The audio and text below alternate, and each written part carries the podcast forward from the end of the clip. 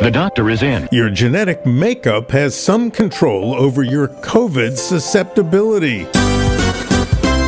Two thirds of your susceptibility to the COVID virus is controlled by your genetic makeup, while one third is determined by environmental factors. This the conclusion of a study by Columbia University biostatisticians following their study of 12,764 patients with positive or negative COVID PCR tests. Their data demonstrated that at onset of the COVID pandemic in 2020, environmental factors appeared to correlate with both the incidence and the severity of COVID infections in about 57% of cases. Heritability, that is genetics, only explained about 43% of cases. Such environmental factors include sick household members, community levels of disease, and measures taken to avoid disease spread, including masking, social distancing, and quarantine.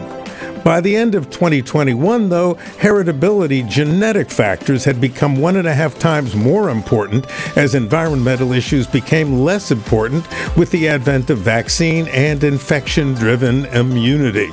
Having reported these relationships, the researchers do point out that little is known to date about the actual genetics of COVID infectability.